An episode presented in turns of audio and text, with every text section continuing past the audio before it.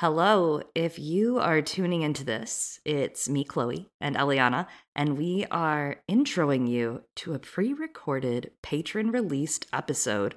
Uh, this time, you're about to hear A Song for Lya by George R. R. Martin. You may have heard of the guy. I mean, you may have.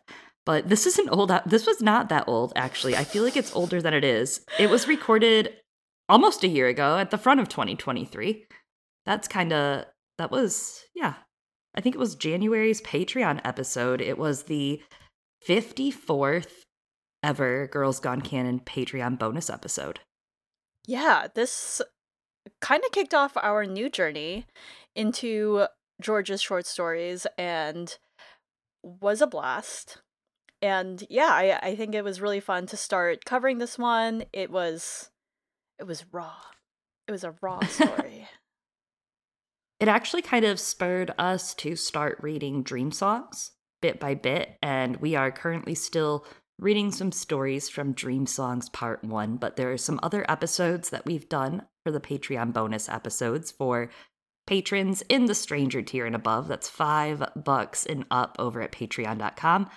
Uh, so the books or the stories, the novellas, the novelettes we've read so far are Bitter Blooms, Song for Lya, The Ice Dragon, and Meat House Man, which I do want to say I wanted to release Meat House Man, but you know, Eliana wants me to hold back the good stuff. So another time, another time. She wants to edge you all, so you're getting a song for Lya, which is equally as good in my opinion. I love this story. You have some familiar names Lya, Rob. Those are some Stark names, but wait, they're not. Not in this case.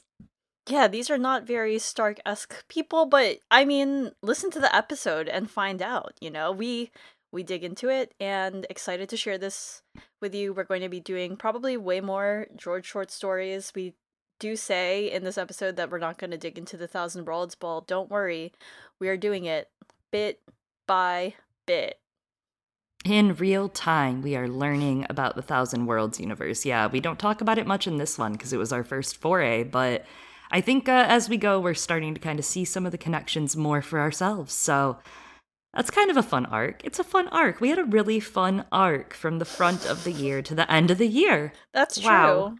Yeah, a thousand. We are worlds, great main characters. Thousand, da, da. I'm just singing the songs from FFX too. Uh, Eliana and Klob. Klob. Well, you know, you have the Lya. I think. Lya, oh, I, I was like Eli. Elia and Klob. Eliaba. We'll workshop it. Eliaba. uh, well, we hope that you have a great time listening to this episode. And again, you can unlock bonus episodes for yourself by going over to patreon.com slash girls gone canon. That's C-A-N-O-N canon. And we hope to see you there.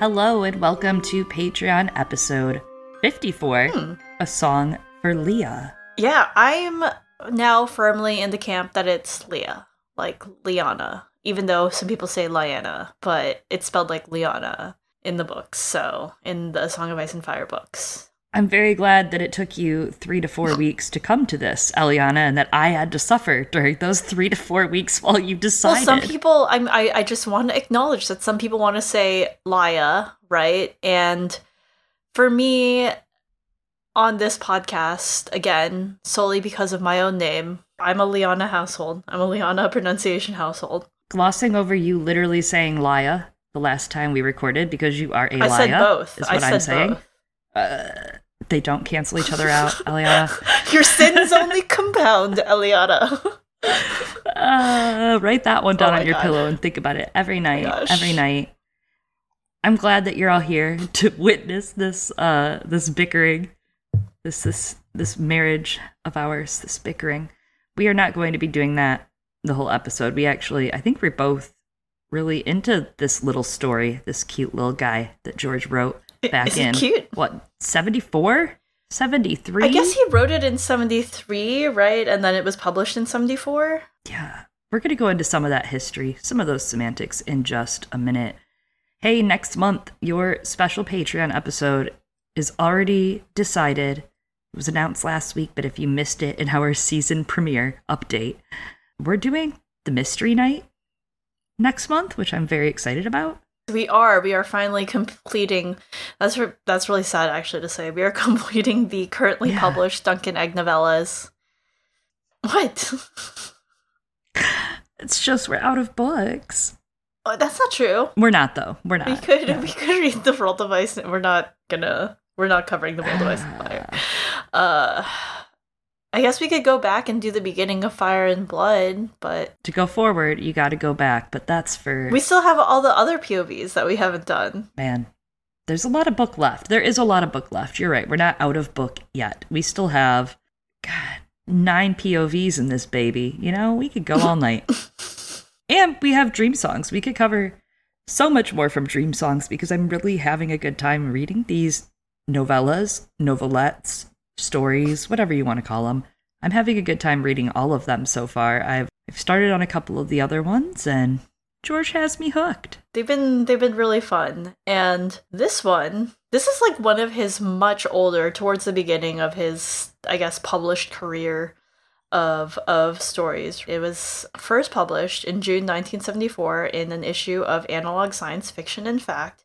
There's a lot of those those sci-fi and fantasy like magazines with with short stories and stuff in them. He then included it in a short story collection of A Song for Lya and Other Stories in 1976. It was published, and Nightflyers and Other Stories, which was published in 85. He also included it with, which you've read Nightflyers, No, right? I haven't. I haven't. No? You're Okay. confusing me with Just Matt. Meat House. Matt, I am. I'm We're so sorry, I am confusing you with Joe Magician.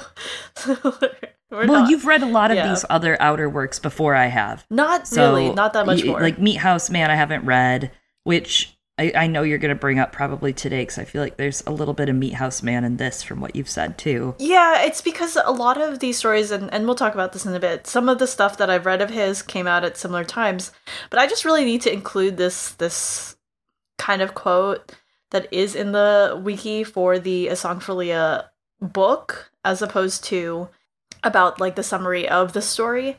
So here's the thing: you write a lot of stories. You're George obviously didn't hit it big yet back then. He hit it big later, and a few of them they're they're not gonna all be good. They can't all be bangers, right? And this is one of the reviews for this collection of a song for Lya and other stories. Uh, it says here on Wiki, Spider Robinson, who is another acclaimed author, reviewed the collection favorably, declaring that while a few stories were duds, that the good stuff in Song for Lya is so dazzlingly good that it would cover a much greater multitude of sins. So I was like, dang, how bad was everything else though? I do kind of want to know. I feel like that's a very I mean that's a that's a very spicy review it is to put out there, right? That's some that's some heavy shit. What's his name again? Spider Robinson, which is also like Spider Robinson. imagine your name. That can't be his real name, can it? Yeah, I mean, I'm sorry that you were born in the comics of Spider-Man, Spider Robinson, but that's what I feel like. I feel like he's like a journalist that's talking crap about Spider-Man right now. Leave Spider-Man alone, Spider. It doesn't give me his first name so far, but it does say they stopped calling him his childhood nickname of Robbie, which I assume just comes from Robinson. So what is his first name? And gave him the nickname Spider, which he eventually adopted as his official first name. Robinson adopted the name out of admiration for blues mus- musician Spider John Koerner. I'm way off. I was way, way off on my guess. He is not a Spider-Man I still don't know his first name. I don't think we're supposed to. I'm sure I could find out, but unfortunately, everyone, that's not what today's podcast is actually about. No, not at all. So I feel like that's an uncharitable review because I feel like art and writing is like you have an incurable something ailment going on in your brain and you have to try with all your might to get it out all the time. And sometimes it's an easy battle and sometimes it's a hard battle. So I think some of these, I mean, even if they're not winners, because they can't all be winners, I'd be interested to read them just because of like the overarching George R. R. Martin themes going on in there. I assume so. Dream Songs includes a couple of these, right? Like I think with Morning Comes Miss Mhm. Fall is in it, as well as the second kind of loneliness, and a few of these other ones. yes. But I assume the ones that are not in Dream Songs, George was like, Spider was right. We can't, we can't re-release those. Well, and this this is an anthology to show his like more polished works at the time, right? Because this was released in 2003. So Dream Songs is where I'm reading it from. I have both part one and part two, and that's the 2003 anthology, a retrospective, two R's, retrospective. Oh, wait, really? Um, That's hilarious. No, it's really just one. it's Oh, really okay, just that's one R. It's just your typo. Missed I thought, I thought this was uh, for Yeah. Railroad Martin. It's an intentional typo. It's uh, Oh. uh it, it, I think he missed that opportunity, but no, it is a retrospective of his works, and I'm uh, I'm trying to wrap up part one so I can read all of part two. Hmm.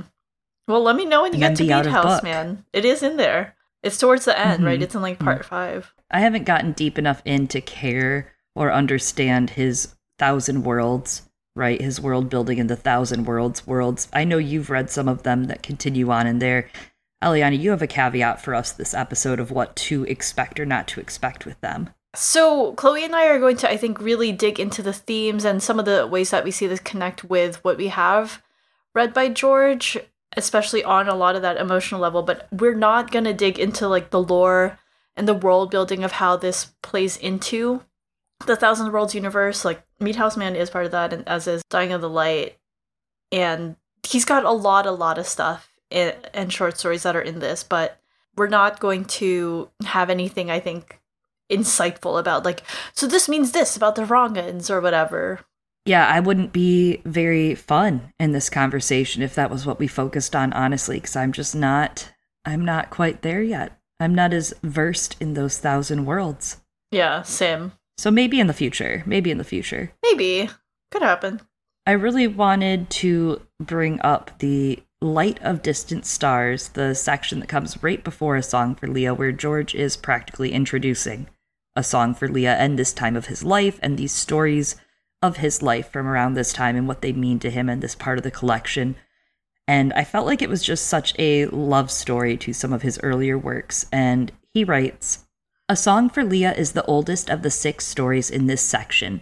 It was written in 1973 during my days in Vista when I was living on Margate Terrace in Chicago's Uptown, sharing a third floor walk up with some of my college chess cronies and working at the Cook County Legal Assistance Foundation. I was also in the midst of my first serious romance of my life. It was not the first time I had ever been in love, but certainly the first time my feelings had been reciprocated. That relationship gave Lya its emotional core. Without it, I would have been the most proverbial blind man describing a sunset. A Song for Lya was my longest story to date, my first novella. When I finished it, I knew that I had finally surpassed With Morning Comes Mistfall and The Second Kind of Loneliness, written two years earlier. This was the best thing I'd ever done. I mean, it's really good. He has such a pride of this. Yeah, he has he has such great feelings about this story and probably some bittersweet and some sweet, and I love that. I think you put it against the Ice Dragon, which is which is good. I enjoyed, but there's clearly a lot of really raw emotion in this, and I think that there's also, uh, again, like a a clear rawness, right? And as he calls it, like emotional core that, yeah, a Song of Ice and Fire has a lot of that, but it's much more refined now. You know, there is, I think, a much a much more obvious separation between him and that work.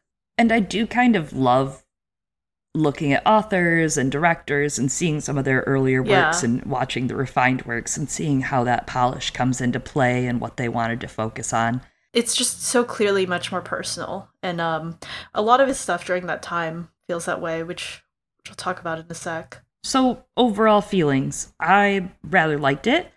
There's a certain sci fi and comic element, even to it, right? You can really see where some of his love of comics and love of science fiction comes into play.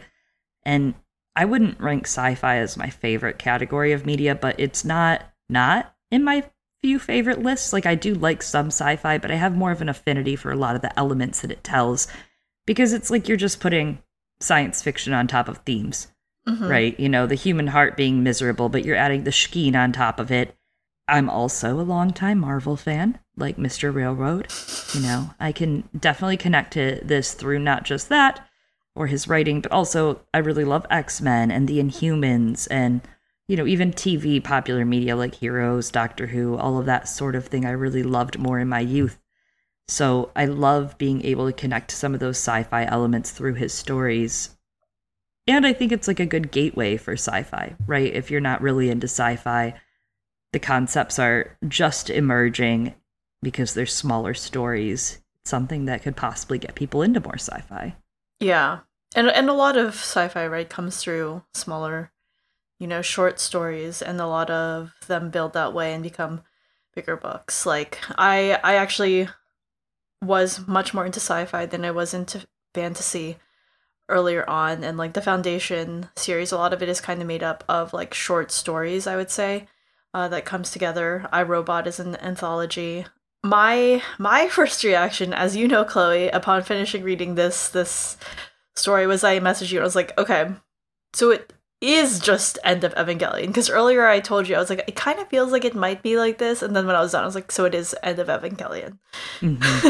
but but it's also kind of a, a noir you know detective yeah. story like a lot of the tone and the way that the dialogue comes through feels like a noir which which i think he kind of was channeling a little when you compare it to like some mm-hmm. of the mm-hmm. language and other stuff and it makes me think of like oh did he refine that a bit more when he comes to ned that arc in a song of ice and fire same as you I, I i really liked it it is a very painful story and i think it does a great job of evoking this sense of loneliness and I think a lot of the atmospheric stuff about it and its sci fi elements very much feel of its time. Yes. Yeah, it feels like very much there was something going around. Like this is what a lot of the sci-fi authors, their the the language and the sort of themes and environments that they were writing about at that time. A lot of them kind of have share a similar, I think, atmosphere to them. Is is the best thing I can say. Even around like those ideas of telepaths, which is something that Asimov is also starting to get into later on in that time, as well as other authors, right? And speaking of that noir element, it does remind me a little bit of. There are some parts of it, especially with Lya's characterization, that does make me think of like, do androids dream of electric sheep? slash Blade Runner, even though the Blade Runner movie came out much later on. And uh, my, I don't know if it's controversial or not. Maybe some people think it is. I think that the movie is better than the book, which makes no sense. The the stories are very different. Do androids dream of electric sheep makes no sense. What is the frog about? I'm sure it's something really deep, but what is the toad? Okay. I'm probably just dumb. It must mean something.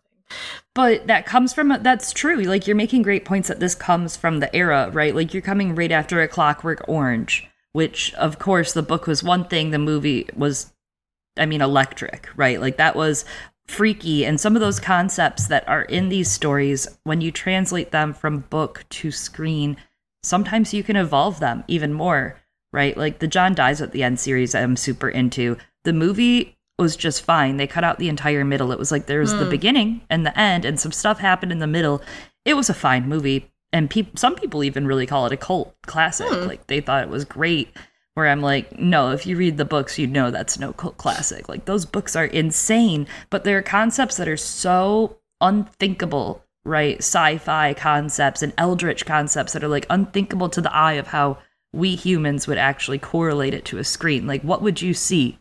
What you're reading, how are you picturing it, and what would your brain actually do to put it on a screen? How would you see it? And some of those things like Soylent Green or Clockwork Orange or Close Encounters came out later that decade Logan's Run.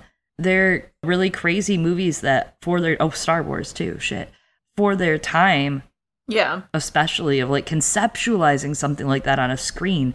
So yeah, that that was a big era in the 70s especially in 80s, I think, and Blade Runner's success comes from a lot of that. Yeah, it comes from a lot of that same yeah, you know, I know that like Philip K. Dick's like much earlier, but obviously his his writing influences a lot of this next like this generation, of writers of which George mm-hmm. is a mm-hmm. part of, etc. So absolutely, it, it feels like very much of its time, the overall like culture of sci-fi at the time, but it also feels very much of its time in terms of George's writing and like mm-hmm. the themes and ideas of emotions that he's working through in Dying of the Light in regards to I think relationships and, and the turmoil of love and getting over it. And Meat House Man definitely explores it from a different angle. And all I can say is like you read these stories together and I'm like, George was really fucking going through it in the mid to late 70s. Like he was really going through it, friends. like I'm glad like he seems much more okay later on. Um I think he's going through a different I'm thing glad it all worked out. Yeah. yeah. Yeah. Parris telling you, I think when he did get to meet Parris, it's a big step. Yeah. I think that that he like met her actually like even in the middle of what? So a lot of this is born out of his first relationship, which was like a serious one with another writer, and we'll we might talk about that a little. Then he gets married soon after, and that marriage falls apart by like 79 or something. But I think he meets Mhm. Paris, like, I don't know. Anyways, so I'm not someone to compare timelines. Do you, George? Well, no, no. I think like he like knew her, and I don't think he was, you know, he and Parris Knowing has her. said like yeah that they were they're not monogamous, as far as Yeah. I know. So like, but he was really going through it with his first relationship, and then later on maybe his first marriage. But But that's what breeds such great art. That pain, that misery. Like George R. R. Martin would not be the writer he is today without having gone through the shitty. yeah, but apparently he it also bred really bad art, according to Spider Robinson. Spider Robinson sucks. we don't know. That. I don't ever want to hear that prick's name on the internet again. He was so uncharitable. That was an uncharitable Well, what review. if it's just honest and maybe George agrees with him and is like, "Hey, you know what? That was not very good." What if it's honest and that Spider has bad like taste? Armageddon Rag, right? Did, didn't like that almost end George's career, which I have not read because Yeah. I'm not like I don't know if I'm ready to read like this terrible thing from George. I don't know. I think there's good in every piece of shit, you know? I mean, the act of shitting can be fun sometimes. So let's jump into the story of A Song for Lya, right? We will give a quick summary and then we'll talk about some of these components of the story. I am very interested in that. Rob and Lya are two telepaths visiting Shkea to investigate the effect their culture's having on humans there. Lya and Rob are special. Rob is telepathic and he can understand people's feelings. Lya's powers are deeper. She can read, you know, people. She could just read their little brains. But Lya's kind of isolated because of that power. The Shkeen religion is based on the Greeshka, a giant jelly like parasite that consumes the Shkeen when they're ready to offer themselves up. From the joining to the final union, the Shkeen are given or infected with the Greeshka during a ceremony that Rob and Lya do attend at some point in the story.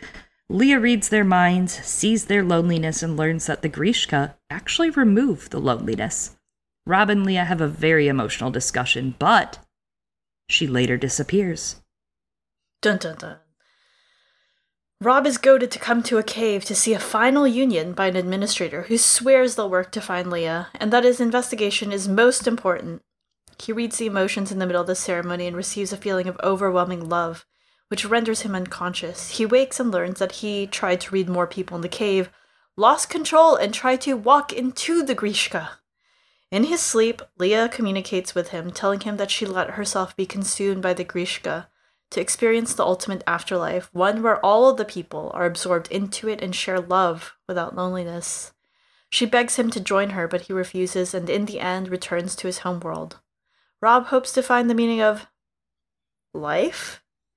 To overcome not just the Shkeen loneliness, but human loneliness. And just. Chloe has to. Okay, you deliver this last line, because I have no sense of reference for this. Uh, just like the finale of Frasier, he takes a chance with Laurie Blackburn. Just kidding. It was just a joke. Is that is that the but- name of a character in Frasier? No. No, and I'm not going to spoil spoil it, but there's just a moment that made me think about it where Frasier is taking a chance on love and it's like the end of everything. But if you if you know, you know. If you know, you know. Word. Or Have I ever? someday yeah, you'll watch I it. think. I mean, I might. Like my college roommate who introduced me into A Song of Ice and Fire was really into Frasier. Also, Oh, it's pretty good. It's unfortunately really good. Like I, I thought maybe watching through it very slowly, I was like, we'll see if I get into it, into it.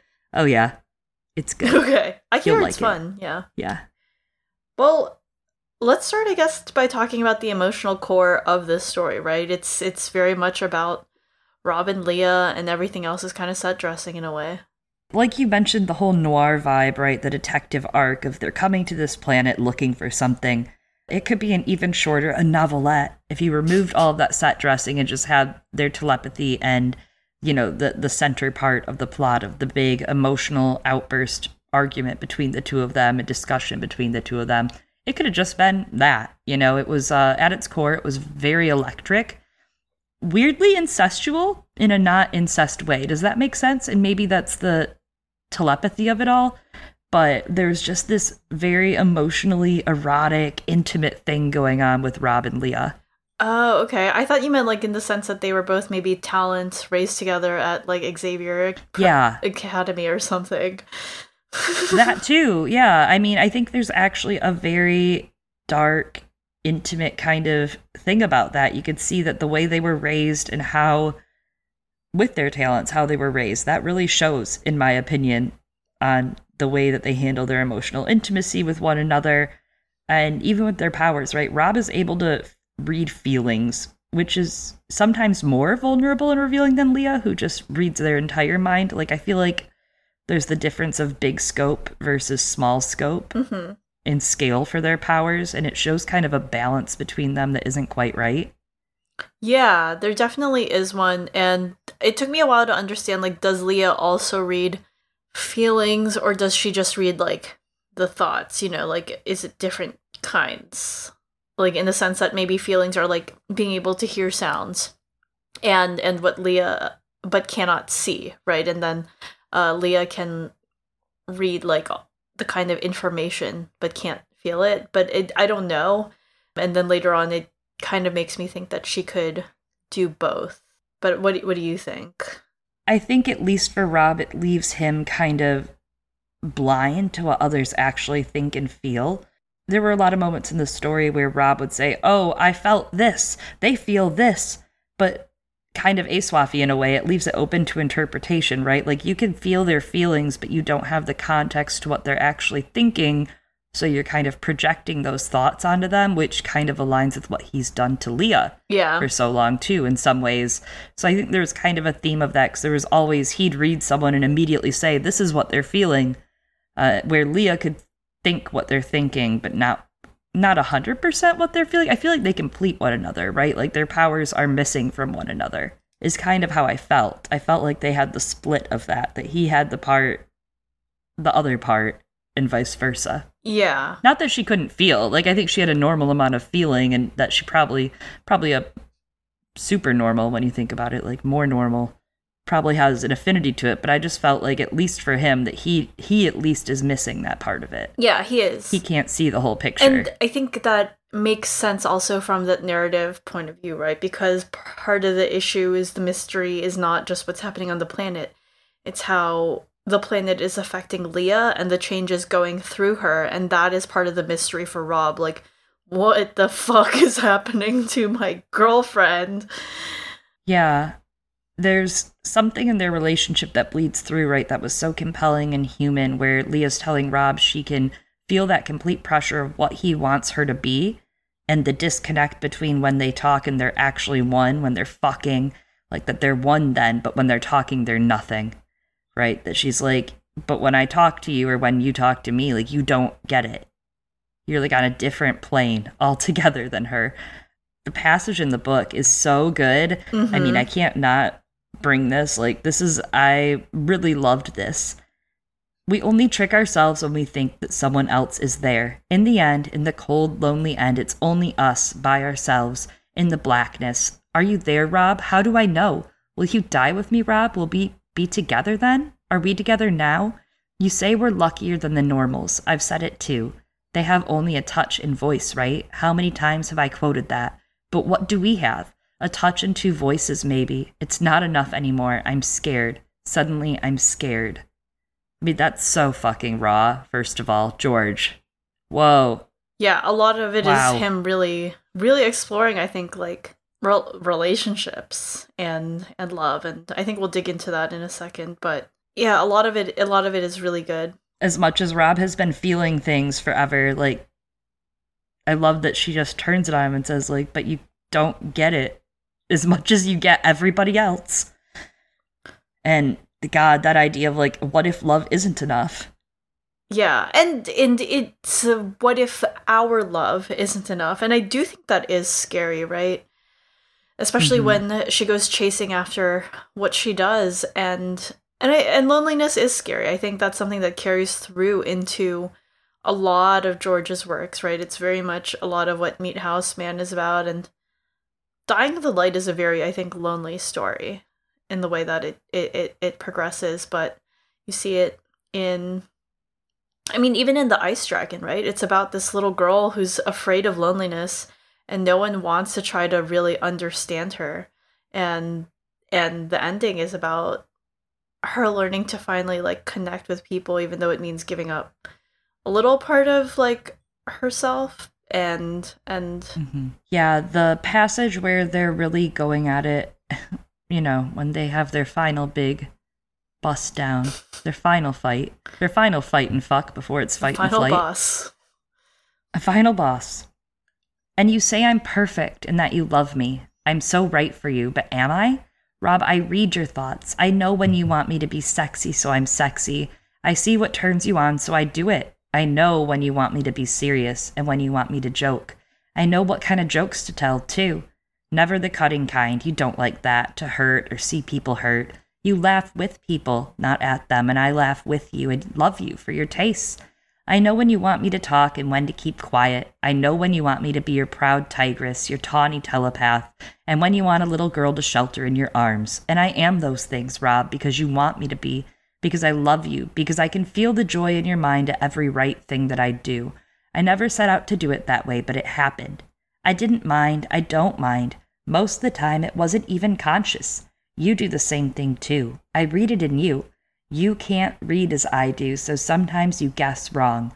You come on witty when I want silent understanding, or you act the strong man when I need a boy to mother, but you get it right sometimes too, and you try.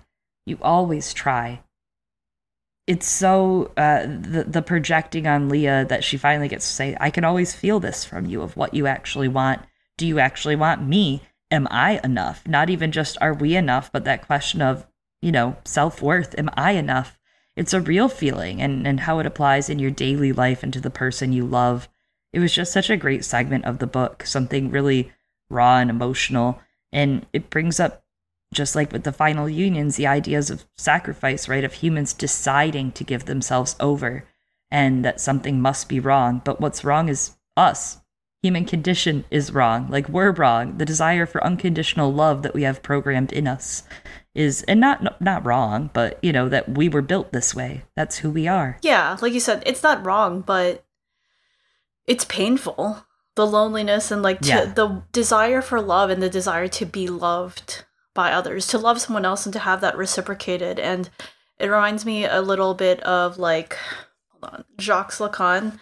And I haven't read this in a long time, so uh, I'm about to probably like do a very bad job of explaining and butchering this, but his theory of desire and it's got a couple of different stages until until it like when it projects, right? And part of it is like the desire to be recognized and to be seen. And I think a lot of the story talks about that, right? That's kind of the appeal of telepathy to an extent. And that's the appeal especially for Lya of the Greeshka and and the union, right? That finally someone can recognize and see her fully as someone who's always like kind of able to look in and then there's the other projection of these of desire in which you not only desire the other right for recognition and the other capital o something that is outside of yourself the other person the object of desire is what the other is but then you desire that desire and then you start seeing lya in this passage that you pointed out she shows how she's lost herself. She's already been sacrificing and losing herself anyway. How different is that anyway from being joined or the final union, which is something that is so terrifying to someone like Dino. And there's other there's other parts too in which the stages of desire work with in which again like the desire for the other and then the desire to encapsulate the other into yourself, which is essentially the final union is. Or assimilated into yourself. yeah i mean at least she could be herself there you know She is and she isn't. it wouldn't right? matter who she is Yeah, it wouldn't matter who she is, or at least someone else can feel that and that's part the part that makes me think so much of like end of evangelion right like human instrumentality which i'm only speaking of very vaguely in Yeah. case any of you decide to ever watch it if you haven't yet but yeah i don't know i think i'm too eva pilled because like what lya wants she makes such a good case for it you know it, it makes sense because i think all of us probably have felt that and that's what makes this such a powerful work of george's because like of course people feel lonely and want to know like you know, it must be lonely knowing what everyone else feels, but feeling separate and always having to perform and thus lose yourself. Yeah, Lya comes from the the gifted child pipeline. I'm just kidding, kind of. Kind of. I mean, that's apparently. Yeah, It, yeah, actually. She's not only like separated from because of her ability, she's separated because everyone sees her as different in that ability, right? We see it from like from Lori and what she says, she's like, Oh, I imagine it like investigating is probably like much easier for you. And she's not allowed to participate in things. Like she's not allowed to gamble. yeah. She's not seen as a real person. I mean, she's seen not as her own entity. She's seen as her talent. Yeah. And she lets herself I'm not this isn't like blaming her, but she lets herself be swept up in that when it comes to someone she loves, like Rob. Because I mean, who hasn't like been a little swept up in that before? You know, you you try to conform maybe to the expectations of the people that you love because of course you want to feel accepted.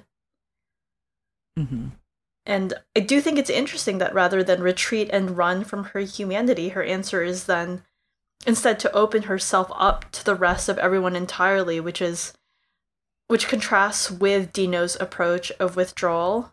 And I don't know, I think to Robin Laurie's points though, like as you were saying, there's that desire for unconditional love, but maybe there's something to me that I think is also really beautiful about you get to keep who you are, you get to keep your separations and, you know, the AT fields. Uh, but the effort that it takes to love people despite the barriers between us right? And like having the effort in trying to love and it not being effortless i think is what makes it meaningful to me. Yeah, the I love the the entire sex scene yeah. with them. Right, is really electric as well because you know it breaks it, it rips all those veneers off. It rips all of the the fancies off, and they are just one. And the, even their minds, their bodies, everything. They have one goal in that moment, and they feel so close together, like closer than ever. mm-hmm and then outside of one another they're not and that contrast was just so heartbreaking right and it showed that idea of like loving people despite those barriers between us how you're so close yeah right they were so close and they could just work harder they both said to one another but it was over. Yeah it's it's fleeting. Did you ever watch sense8 yeah. It reminds me of like the giant sex scene. Yeah. A little bit. Yeah. yeah yeah yeah. Um yeah i think people are are interested in that kind of idea. There's also something in it like that just again feels like george's work of this time working through his relationship and maybe it dissolving. Because i think there's a part of this that very obviously feels like i think my relationship's not going the way that i want it to go. And that desire to kind of hold lya closer hold like i don't know whoever he was in the relationship with yeah like even harder. And then feeling yourself losing them and no matter how like much you try to grasp you still like lose the per- other person in the relationship. Like smoke billowing out of your hands. Yeah. And i think you can see that a little in some stuff in the song of ice and fire but you can definitely see it in dying of the light with jenny and the stuff in Meathouse Man. And part of it makes it so that these are not the best written women that george has ever done because uh partially of its time partially i think georgia just wasn't like as good at it back then but it, there's a lot in here of people projecting onto women in these stories you know putting them on on a pedestal. Then oh, oh my gosh she turns out not to be who you thought this whole time had her own like thoughts and then changes over the course of the story or becomes lost to the protagonist in some way. But then the protagonist usually discovers themselves or something about themselves through it. Not in Meathouse Man the protagonist loses himself. But um especially like the idea of i don't know the other the the woman that they're projecting onto like being the more talented or brilliant one. A lot of the times they are, and it kind of makes me think. I'm sure other. I think others have talked about this probably, but you know, in the idea of being one to create something makes me think of Lisa Tuttle and George writing Windhaven together, Mm, which I've never read, so I don't know. Was she better? Was Me she either, not? but- right. yeah. I think, yeah, you put it very poignantly. Like the idea of just chasing, even though you know it's over, as the smoke billows out of your hand and it's gone, and and it comes to like embracing that it existed. You know Yeah. that that's what you have to do is embrace that it happened. The experience over the loss of experience and, and the loss of the innocence that you had of the relationship. I mean, I think that's very, it's very eloquently done all across their relationship. Yeah, and he kind of explores the person that he was back then through his later works, the person who cannot let go. hmm But thankfully, I think George did uh, learn, and or I hope so. We were talking about, you know, Rob and Lya are not very much like their same name counterparts in A Song of Ice and Fire, and I don't know that Rob is. Maybe he's more like Robert Baratheon, I guess, and Lya.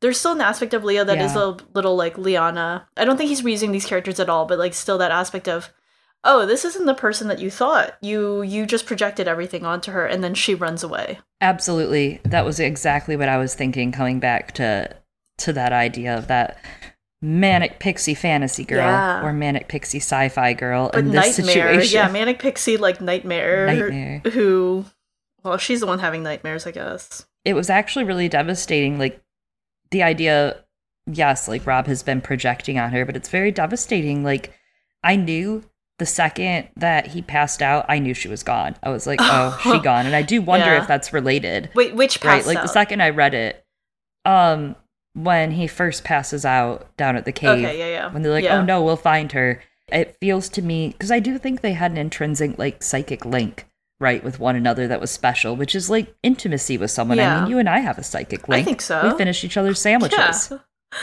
yeah, all the time all the time. yeah. But it, and it's something that reminds me a little bit of like the dire wolves, right? Or the idea of warging or skin changing in a Song of Ice and Fire that they share one skin together, like the sex Mm. that they had, uh, and, and that being in each other's thoughts and feelings in such an intimate way all the time. You know, it's different. There, there's probably ethics about when you go into someone's thoughts and how you go into someone's thoughts, much like warging and skin changing. And when you share it with just one other person, the rules are different, right? Yeah, yeah, and you know this this can transition us a little into like the world building of of the Shkeen and stuff, and how they aren't necessarily like they are and they aren't a mono- monogamous society, right? And something in the quote that you pulled Mhm. out from Lya of saying like you know I can tell when you want me to be your tigress or your telepath or a little girl that you protect, and she's like sometimes I want you to act a strong man or I want you to be like a boy that I can mother, and it makes me think of like this podcast I was listening to from a uh, is she a psychologist or or a counselor or therapist um, talking about how people's relationships have evolved and how infidelity has always kind of existed, but now we see marriage and love and monogamy as the end all be all of things, right? And you expect one person to fulfill every single one of your needs.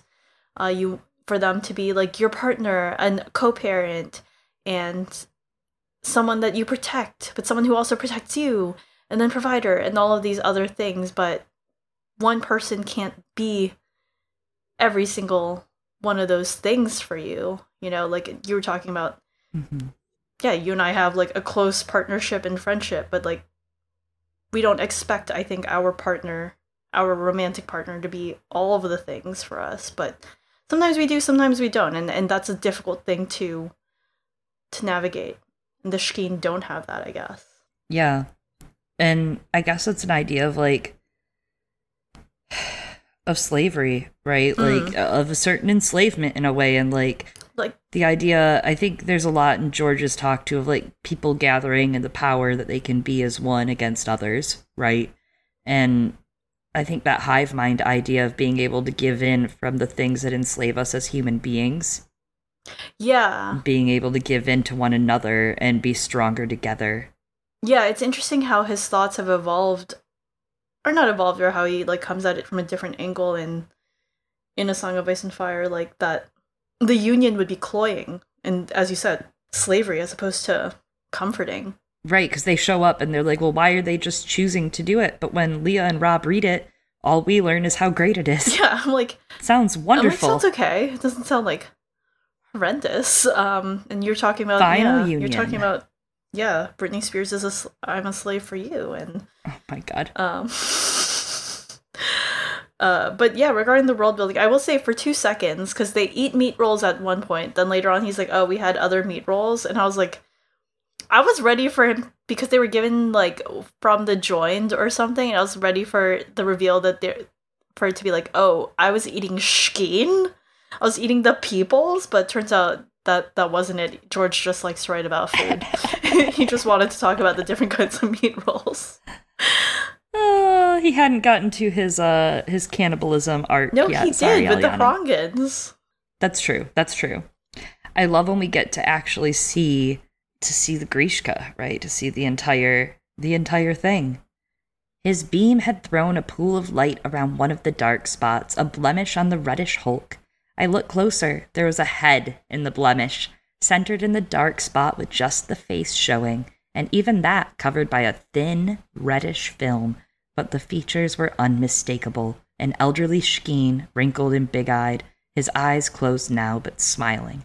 Smiling. Metal. Uh, I've seen some fan art. I went, oh. you know, sometimes you get a Hmm. little, little, little stony baloney, and you go on the internet and you're like, Google a song for Lya fan art. It's a trick. I really, it's a pro reader hack. If you want to do that, everyone, you know, you just take a little break on Google. But some of the art is really cool. I've really enjoyed it. It's horrifying in a real way. The entire description of the tissue, right, of of it being made of tissues made my stomach roll as I imagined all those caverns. But it's also that it's human, just like us in a way, right? Like it's alien, but aren't we the aliens? Technically, we are in this story. Yeah, precisely.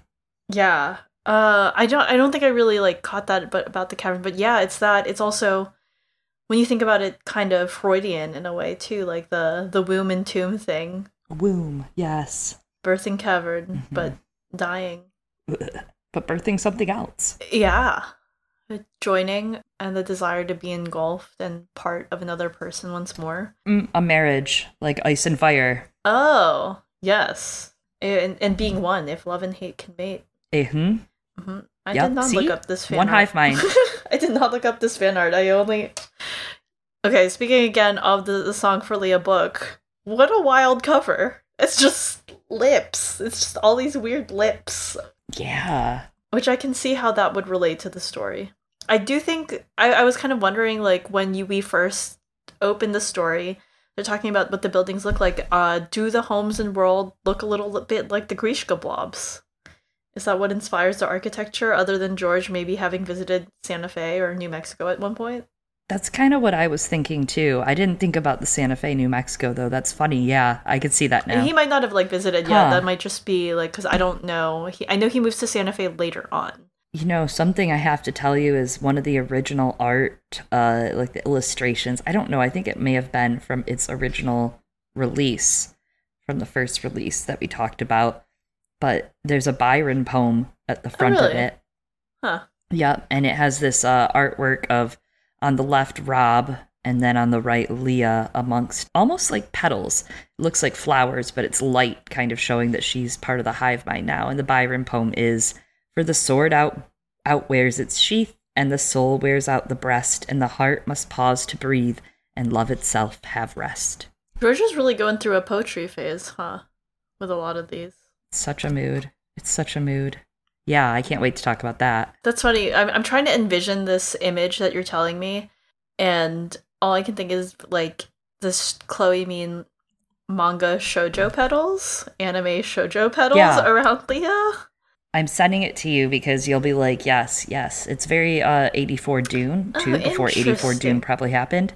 This is You know? not what I expected that to look like. But Okay, yeah, okay. yeah, I see that. And oh, there's the Interesting tower. petal work Mhm. there though, right? Yeah, it looks kind of like a printed poster esque thing. Also very of its time. this looks very of its time. so the public confession and as like aspect of the religion and also the collective nature of the Shkeen rel- religion it kind of makes me think of how we see George still very interested in these ideas of redemption and forgiveness in his modern day works and here he approaches it from this idea of this all-encompassing love somehow has the power to cleanse people of their sins against one another. Granted, some of them are better than they don't kill each other, so that's one thing that uh, you don't have to be cleansed of for the most part, except for accidents like that one Shkeen woman. But also, does the promise of like a sort of guaranteed afterlife in that way, that guaranteed forgiveness and redemption, being con- connected to one another, does the story kind of lead you to feel that it leads people to try to be better? That obvious connection in society and community. Right, because the result is that Rob leaves and he vows to somehow win over this, right? To win over the human condition, to not let their condition win over them. Ah. Yeah, not let the loneliness drive them, you know, to immorality or amorality. Damn. It's very much also the weirwood right? We have the, the idea of like when your blood goes into the weirwood a la Luwin like you're you're now joining the rest of the seers you know? I mean they're all going to be amongst all of the other seers all the body of the body of christ to bring that that asshole into it are they all in there because i always got the impression some of them are not in the tree they're just in like random little birds that are gonna eventually die out you mean in atoms and all the atoms floating around our yeah. world, every atom of you and every atom of me. so sad. I'm sorry. God, God. I'm so sorry. wasn't very kind. No, it wasn't. It was not. I did think a little bit of his dark materials during all this too, because th- there is kind of that idea too of, you know, our souls finally being free from the eternal damnation that is being a fucking human being. Kind of, and and when you put it like that, they make it that the argument is that the damnation of being a human being I mean, it comes back to start of like hell is other people, and somehow this one is actually heaven is other people, mm-hmm.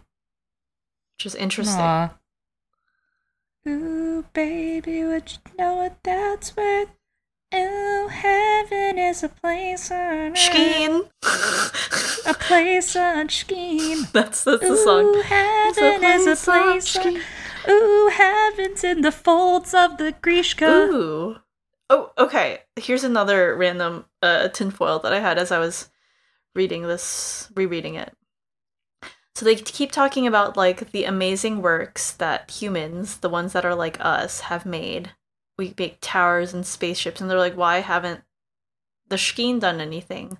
And they're like, the Greeshka doesn't have a yes, I live to it, right? Mm-hmm. Did they find the Greeshka and find out it was a medium that connected them all, or do you think that they could have made the Greeshka themselves to connect themselves to one another? And that was their one big discovery. That's interesting it, because that's paid for it. You know that that's been enough to pay for their life this whole time. They haven't had to make those discoveries. Exactly. They didn't need to impress anyone else or have yeah. that drive there's more of a death drive. And they they do wonder and talk about how the Greeshka they think must produce an organic pleasure drug and that the Shkeen submit willingly and die happy and that the joy is real is what they kind of like start speculating over but Liana kind of shoots that down. She's like, "No, Rob, I don't think that's true." Yeah, it doesn't it doesn't, right? And that love does release what oxy Oxycodone. Because I know that OxyContin is like a name that comes from, right? Oxycodone or whatever. Mm-hmm. And then dopamine. Codone. Yeah, uh, oxycodone, yes. Dopamine, serotonin.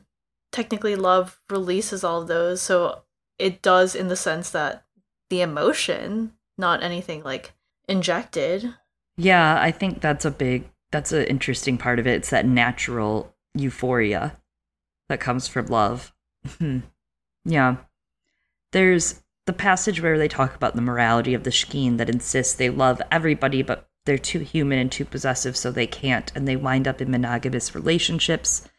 Instead, because sex sharing with one is better than a million shallow physical things in their culture, the ideal is that they sex share with everyone, with each union being just as deep, but they can't achieve that ideal. A lot like what you and I were just talking about on how we don't actually have sex.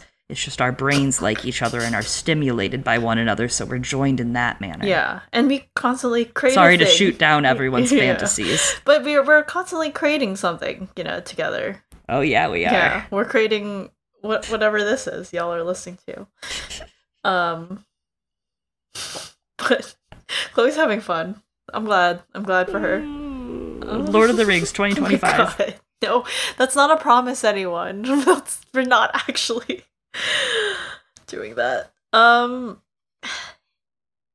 yeah, I thought that was interesting, despite the Shkeen being essentially human, with the exception of, you know, they got longer arms and uh no skincare and this religion get them retinol. Um, the exploration of human jealousy being inherent to the nature of many of the Shkeen.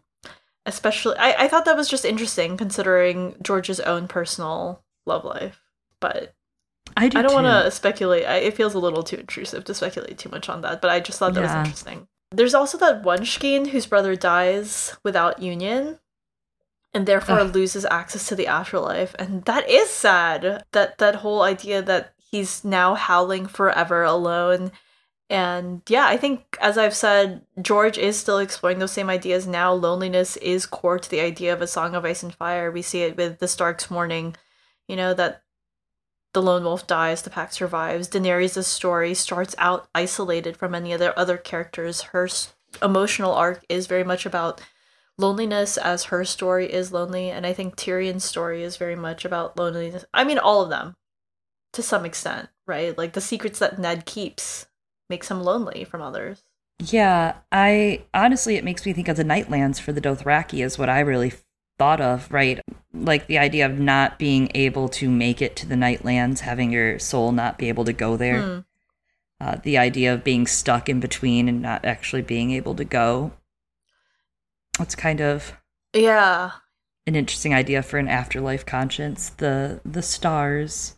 Yeah, that by purely by dying in some other way that uh you can't make it. And this one, there's kind of like a if you have psychics, you can kind of prove that it exists.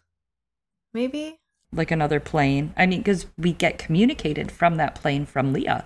Yeah, exactly. But then she starts fading. She's still able to. Well, then she starts yeah. fading. So then you're kind of left with that question of is she able to or is she not? But Rob believes that she would he would be able to see Lya again and connect with her again if he did join the Greeshka. Mm-hmm. Well, I guess it makes sense because if her body was the conduit that allowed her to project, right? She's still in there astrally. Yeah, yeah, she's still in there. It's like her body like gave her I don't know not an antenna, but worked in such a way that yeah, she could access thought mind wave stuff, but as that got broken down and digested, I don't know. Reminds me too of like the wall, Jon not being able to communicate ah. below the wall or sense his brothers, and Bran as well, not being able to completely communicate or sense his siblings, and not just the wall, but just in general, or like when Lady died. Rip. When Lady dies yeah. and, you know, feeling her once having been there but no longer. Well, that's great because I haven't thought of the wall in that sense, but the wall is very much, I think, perhaps a metaphor for the, the veil. Yeah, the the veil and the separation between people as well. I mean, now that his name is in front of me in this uh in this uh outline, I can say Valcarenghi, a- aka Dino, right? He's described as having a wall built around yeah. him. Yeah. Let's talk about Lori and Dino. They're like the B plot to the story, and I really actually I actually came to appreciate them. I know I said earlier we could get rid of all of them because they were kind of forgettable. They didn't have quite a I think maybe they needed one more page, George. Come yeah. on. One more page. Yeah, I agree. But I really like the way that she came back at the end. Because again, not about them. It's the B plot. It's the, you know, Lya and Rob are the front of the Roberts Rebellion, where this is the B plot, this is what happened in the background with Ashara and Howland, wink, wink. And this passage, I, I found this very interesting. Laurie really interested me His speech lasted for what seemed hours, but finally it began to wind up. He speaks now of union, Valcarenghi whispered. He will be joined. He's joyful about it. He's craved it for so long. His misery is at an end. His aloneness will cease. Soon he shall walk the streets of the sacred city and peal his joy with the bells, and then final union in the years to come. He will be with his brothers in the afterlife. No, Dino, this whisper was Lori. Quit wrapping human phrases around what he says. He will be his brothers, he says. The phrase also implies that they will be him. I found Lori very interesting the first read through because she almost seems ashamed to be like them, if that makes sense, and also fearful of Dino, seeming to lose his humanity, almost seeing them as kin to himself, and probably afraid of losing him, right? Like Rob loses Lya, is kind of what it felt like. It, it was very Eternal Sunshine B plot in a way, is what it made me think about. And at first read, it almost seemed like Dino was sinister in a way, and I don't think he is, but it was a very flat way that like he was enticing them to come see what everything was going on with the Shkeen, like all about the religion. But in a way, he was trying to seduce them, but not in that way. It was more he's worshiping them as well. Like he's also slowly giving himself to the Shkeen, and it felt like a really great extension of plot.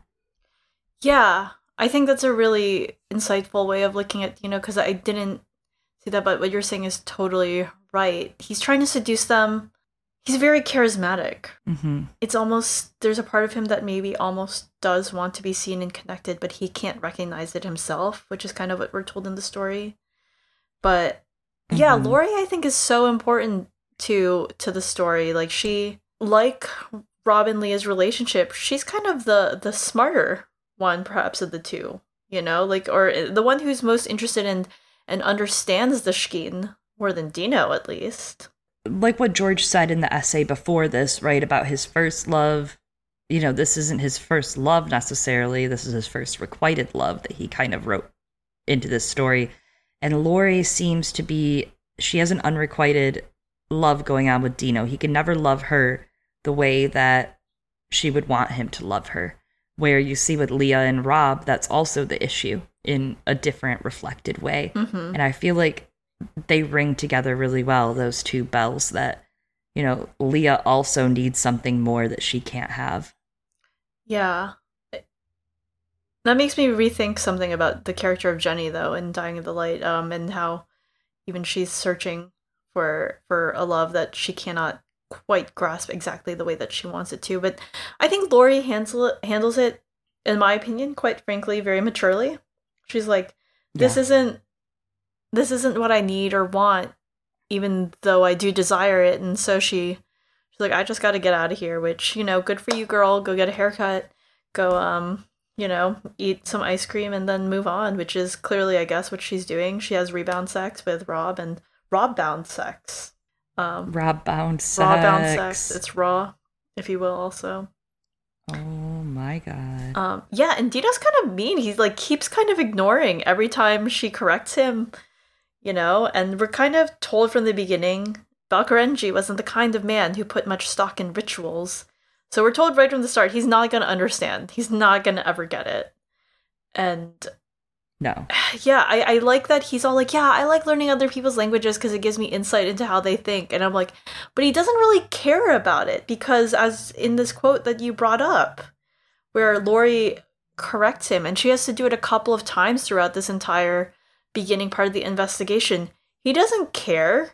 And he doesn't really seem to want to understand what afterlife means for them or that they'll be one with one with each other.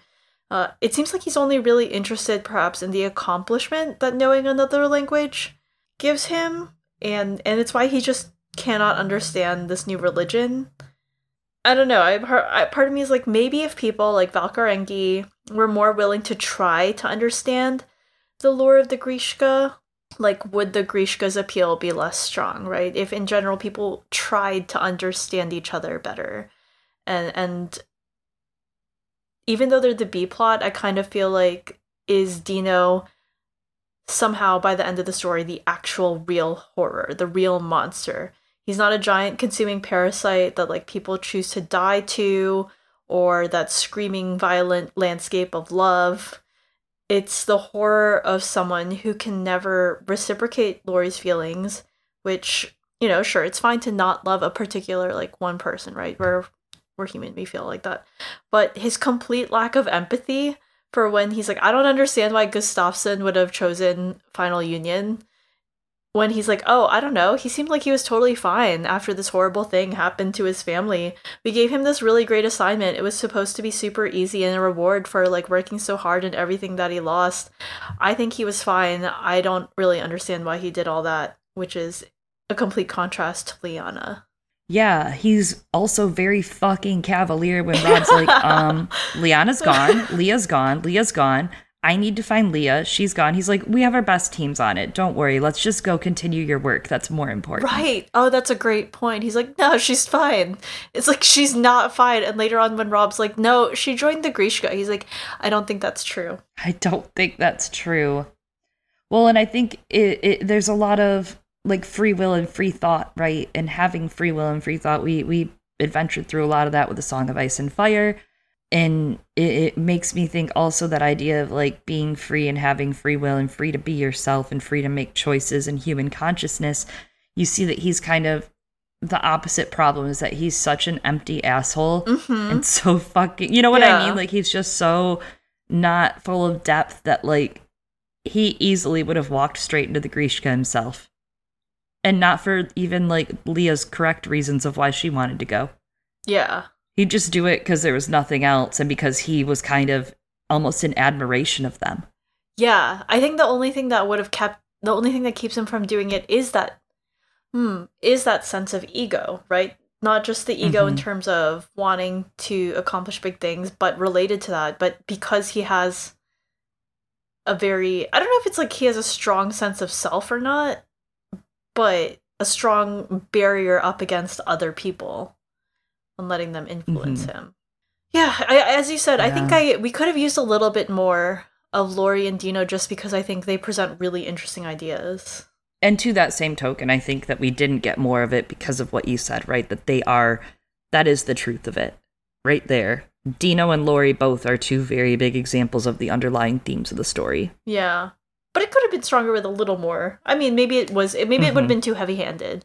You know, I'm not the one with the A Song for Lya nominated for I was nominated for some stuff. And it won a Hugo for Best Novella in 1975, so yeah, it was nominated for a Nebula in 75 and a Jupiter Award, and it took second place in the Locus poll. Yeah. Yeah. So.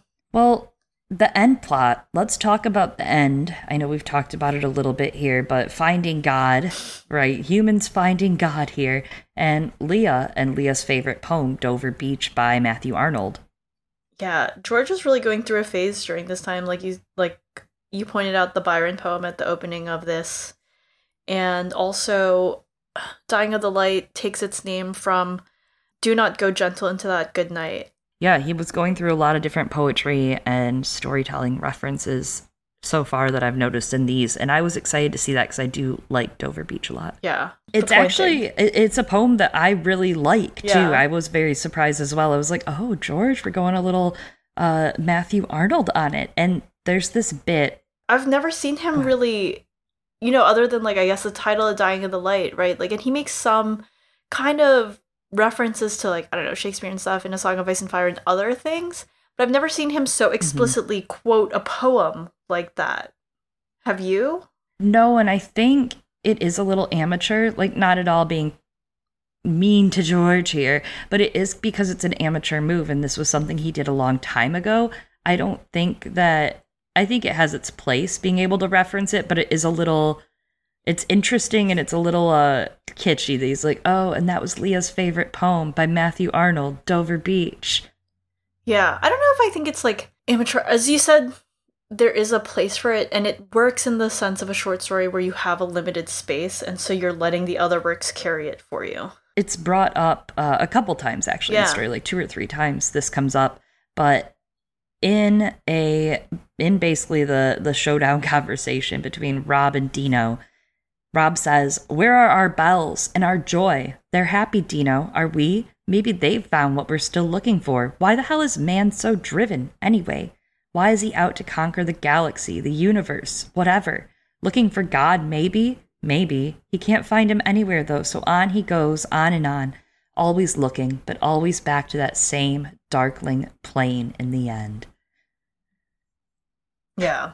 So well done, though. Like it's it's it's well integrated into the story. It is. I do think it's like an if, if you're not masterful in how you're doing it, it comes off a little playlisty. Like then my character listened to a playlist. Yeah. And this song came on. Uh, but he didn't do it in that way, and it worked for this. And there are two parts of the poem that I really love that I think represent the story and the the latter half especially. Mhm. The sea of faith was once too at the full and round earth's shore lay like the folds of a bright girdle furled, but now I only hear its melancholy long withdrawing roar retreating to the breath of the night wind down the vast edges drear and naked shingles of the world. I love this verse because it is full of so much figurative, metaphorical, and, just assonance and dissonance being played with with the sounds, with the the the C of faith, the S's, the F's, the G's, but then also pulling back with long roars and absolving it. It's really well done to show kind of the battle going on also in the story between, you know, yourself, between love, yourself, and between this collective. And the final verse Ah, love, let us be true to one another for the world which seems to lie before us like a land of dreams, so various, so beautiful, so new, hath really neither joy, nor love, nor light, nor certitude, nor peace, nor help for pain. And we are here on a darkling plain, swept with confused alarms of struggle and flight, where ignorant armies clash by night. I found those two verses were just so evocative of the underlying themes in the story and that finale, basically, of the story of that battle against darkness, and that we all battle it, whether alone or with someone. That battle of finding the cure against human loneliness. Yeah. And then in the context of the story that I love, let us be true to one another, right? Is it is it two people, you know, battling against the darkling plain, the darkness of the world with no joy in it together? Or is it all love, let us be true to one another in the way that Lya sees it? She's like, all love, let us be true to one another, 14,000 years of other people who have all died and joined this. Lya's having some good brain sex. I can tell you that now. Yeah. That girl is out there. That's why she did it. Good for her. She's like, listen, Rob, if I have to fuck you and only you inside my brain, outside of my brain for the rest of my life, I will die. She's like, if I'm gonna lose myself anyway in this way, I might as well do it in a way where everyone can know me.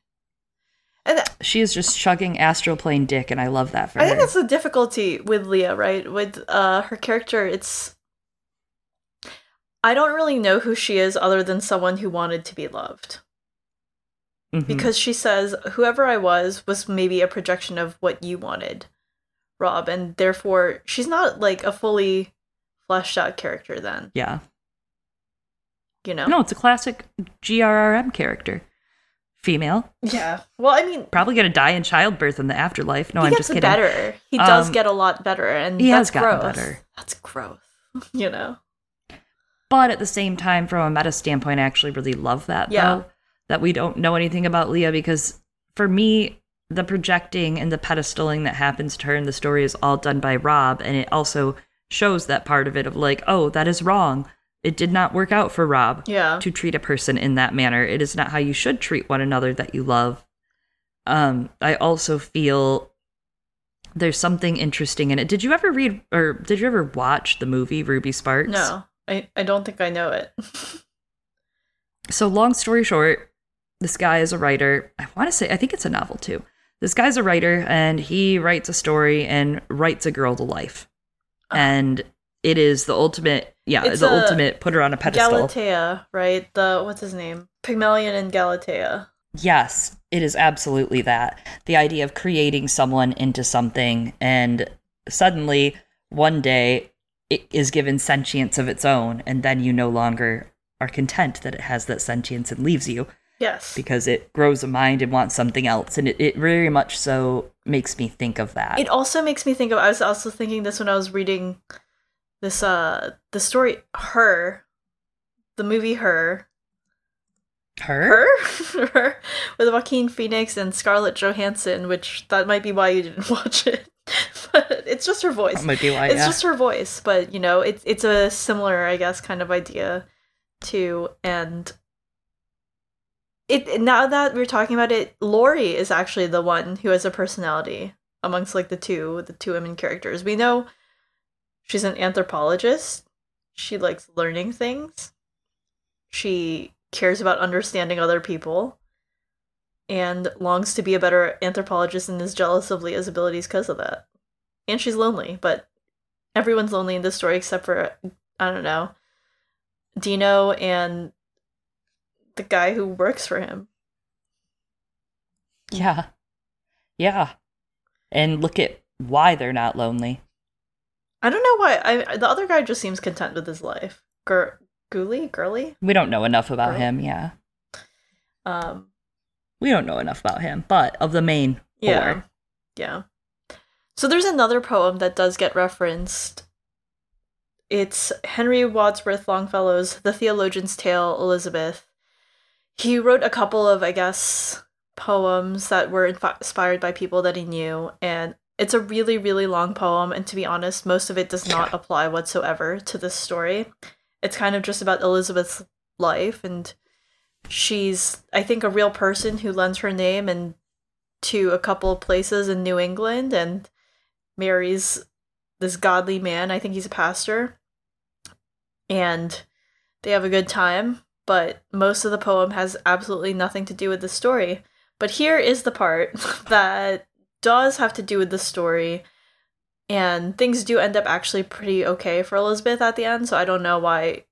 But this is a famous line, and also I think gives some inspiration for The Great Gatsby as well. We have Mm. ships that pass in the night and speak each other in passing, only a signal shown and a distant voice in the darkness. So on the ocean of life we pass and speak one another, only a look and a voice, then darkness again and a silence. And that that's very much like what Lya was saying earlier, right? Normals they only have a voice of anything, only a look and a voice, and then the people passing and distant from one another in the darkness. Then silence, then we're all alone in the dark. Yeah. But then by the next the next verse or so, the next few lines of this poem, that is not what happens for Elizabeth. She gets married. And she seems happy. Well, maybe Lya's getting married That's true. That's a great point. in the afterlife. They do call it a union, which is how marriage is described. That is kind of her marriage. Yeah. Right there. I ship her and 14,000 of No, them. no, no, 14,000 years worth of them. There's definitely more. Sorry, so it's much more than There's that. way more than 14,000 of them. She's going to be slinging space genitalia, Yeah. and I love that for her. Yeah. Wow. Well, my favorite, and, and that poem is so fucking long. I'm Did you read it? I was like, you I know this woman's Oh, yeah. whole life now. Yeah. You know more about her than you do Lya. Ah, that's true. Maybe because she was real, but Are you saying that Lya's not real? so Anyway, glossing over that. I thought the understanding of the Greeshka finally at the end from Rob a- and, uh you know that that when he finally takes a moment to feel them, thoroughly feel Mm. them and let their feelings flow through him. It was some of the most beautiful writing from George. Super raw, super emotional, and I think it'd be a shame not to call out these couple paragraphs before we close out today because it's like I mean, when I read this, I was like, George, my God, you've done it again. I was like, he did it. Ah, he did it. It was gorgeous. I even had to read it out loud to my roommate. That you you I was like, you got to read this. whom you I don't know have Yeah. a look and a voice and darkness and so it's like, A look and a oh my God, voice. sorry, sorry. God. Oh, we read one another. Let me just tell you. Let me just tell you. So, anyways, this sad, horrible, beautiful paragraph. God. But it's wrong to call it a mind storm. It was immense and awesome and intense, searing and blinding and choking. But it was peaceful, too, and gentle with a gentleness that was more violent than human hate. It shrieked soft shrieks and siren calls and pulled at me seductively, and it washed over me in crimson waves of passion and drew me to it. It filled me and emptied me all at once, and I heard the bells somewhere, clanging a harsh bronze song, a song of love and surrender and togetherness, of ice and fire, of joining and union and never being alone. Storm, mind storm, yes, it was that, but it was to an ordinary mind storm as a supernova is to a hurricane, and its violence was the violence of love. It loved me, that mind storm, and it wanted me, and its bells called to me and sang its love, and I reached to it and touched, wanting to be with it, wanting to link, wanting never to be alone again. And suddenly I was on the crest of a great wave once again, a wave of fire that washed across the stars forever. And this time I knew the wave would never end. This time I would not be alone afterwards upon my darkling plain. But with that phrase, I thought of Lya. So good. It is. It's probably what Janeira's sex is going to be like. Probably. And you know yeah i mean it, it, it does speak a lot to that right the hate versus love and them being the same i wonder how that's going to play out you know that exploration weirdly i feel going back to what i said earlier right of how it's like it's not incesty but it has almost incest vibes for no reason going on yeah it makes me think of how that connection for jon and dany will really be yeah, because that, that, one actually is of incest. like isolation and loneliness. Yeah, this one is incest, but but it, I feel like it'll have these similar weird vibes, and I'm feeling. What are these weird vibes I'm feeling? Why am I feeling like this? Yeah. Of I don't know, trauma bonding. Yeah, it's just trauma bonding. Yeah, and you know that with that phrase, I thought of Lya. I thought that was interesting when you call it out and isolate this this passage of it's the thought of that one other person that he loves that separates him from the collective. Hmm. Yeah, it's what keeps him singular. I actually thought uh, when I was reading this short story that he was going to join the Greeshka initially just to be with her, and that it would contrast their two different reasons for joining. But it's it's probably for the better that he didn't. I don't know. I don't know if I can say that. That's the thing. You don't know if you can say it's for the better that he didn't go to it, and I think that's something that's really strong about this story. Because none of us ever do know. Yeah, it's a, it's very ambiguous, and I like. It that. goes back to that line that I think you called out or highlighted earlier. The I wondered briefly if I knew any human half so well as I now knew this great fat Shkeen. Then I wondered whether Lyanna, with her talent, knew anyone half so well it was almost as if the speaker wanted all of us to live through his life right here and now. Uh, that idea of like that, but then also, it's almost as if the speaker wanted us to live right now. I felt like called out. I think that that was so powerful because just because this man told everyone his like life story, he feels so connected to him even more than Lyanna. And I'm like, I don't know. Right interesting that being well and especially with his powers of being able to feel things like that has to be such a strong magnetic thing to while he's telling you all of that reading that and feeling that it's a i mean i think it's a telling stories is important right yeah. storytelling is important it's what keeps us together as a people as culturally uh, it's ways to preserve our cultures to preserve our families and our stories to pass it down from one to the other uh, it's very powerful it's a very powerful feeling. And it's not even just passing it down and remembering. It's also which which is I think part of the sharing the it. argument yeah that's made in his dark materials because you're talking about connections with that right tell them stories and it's t- about telling true stories and living your life etc this one is about we tell stories especially of ourselves in order to get other people to understand us. How did we become this way? Why do we think this way? And and it's ultimately in order to connect. And maybe we all aren't all going to you know explode into a giant red sea of tang or join in a greeshka but we can still share about ourselves to one another and now that i think about it valcarenghi never does that he doesn't really talk about himself Nope, he only talks about his accomplishments, like you said. And it's not, it's also you know, this kind of sharing the story is sharing the load, Whoa. right? Whoa. Not that load, but not just stop the story, hashtag gossip girl, but uh, the, it's like every story that they tell and every bit of that story that like you know like when you trauma dump on a friend and tell them a whole entire story about something that happened to you as a child and the other person hears it and accepts it, it it strengthens you right? It makes you feel stronger. It makes you feel more connected. It makes you feel stronger that someone else is sharing that tiny part of you that you no longer have to carry alone. Especially when it's accepted. And that's i think a big part of the importance of the gathering because someone is there and they're listening and they're accepting and loving it anyway despite being separate. Before you Mhm. go on to the people who will go and accept it because they will fully know it and experience it. Yeah. End of evangelion. That's that's love. Which one?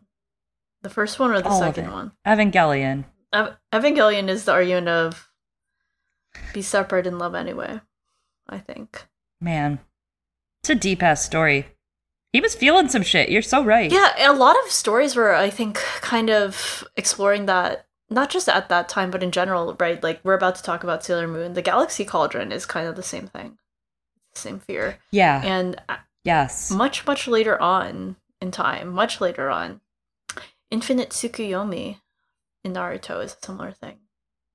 I'm not responding to that, nor will I dignify it with a oh, response. Oh. I'm just saying. glossing over I'm just that. saying a lot of media, you know, like it's a big theme in media. yeah media. well the stories and the monsters that are popular at a certain time kind of helps you see the anxieties of the society at that time right like the zombie thing like rose and maybe it's partially about the fear of corporate culture and like mindlessness and the loss of self within work I mean, think about when this came out, right? With all of the racial tensions in the U.S. at that time too, Oh, interesting. and with segregation and people apart. yeah and then also with with war war was a very prominent like with Mhm. the vietnam war which greatly influences george etc but yeah. Yeah. and then this one i guess especially in particular in regards to george's george's love life which is what i think a lot of the thousand world stories might actually be about I love that though. Like, if the thousand worlds are just your love life, like that's great, George. That's such a great exploration, and also to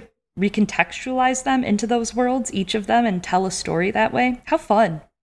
yeah especially if your favorite character is littlefinger wait or jorah i said what i said less fun less fun uh overall that's a strong ass story i really liked it very different from ice dragon and i i liked that though it was a good different Yeah, it is really different from the Ice Dragon, and as as Spider Robinson said, it's so dazzlingly good that it would cover a much greater multitude of sins. Maybe because we would learn to accept and forgive one another of those sins through love. Chloe's like, Am I going to accept and forgive these sins of Eliana? I see it on her face. she has been in rare form today folks rare form she has been at her peak eliana's and i want you to know that i do love and accept you and your sins eliana I don't now later forever I don't know if it was peak, but I do think that the Britney Spears reference was a good one. thank you for listening to us as we chatted about a song for lya i had a blast with or without eliana and her natural talents Talents. Yeah, they even go capital T. I'm like, okay. uh, touched a talents. Uh, we'll be back next month to cover the final published story at this time in the Knight of the Seven Kingdoms series. Uh, the Mystery Knight. The Mystery Knight. We'll have to figure out a fun name for that one. We had Drunken Egg the whole time, so.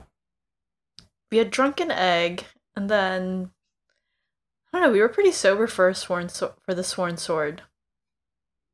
Maybe a Mystery Knight will have to be the true Drunk A Song of Ice and Fire throwback episode. It'll be a mystery, just like this story was a little bit of a noir. A little bit. A little bit of a mystery. Thanks, everyone. See you next month. Bye.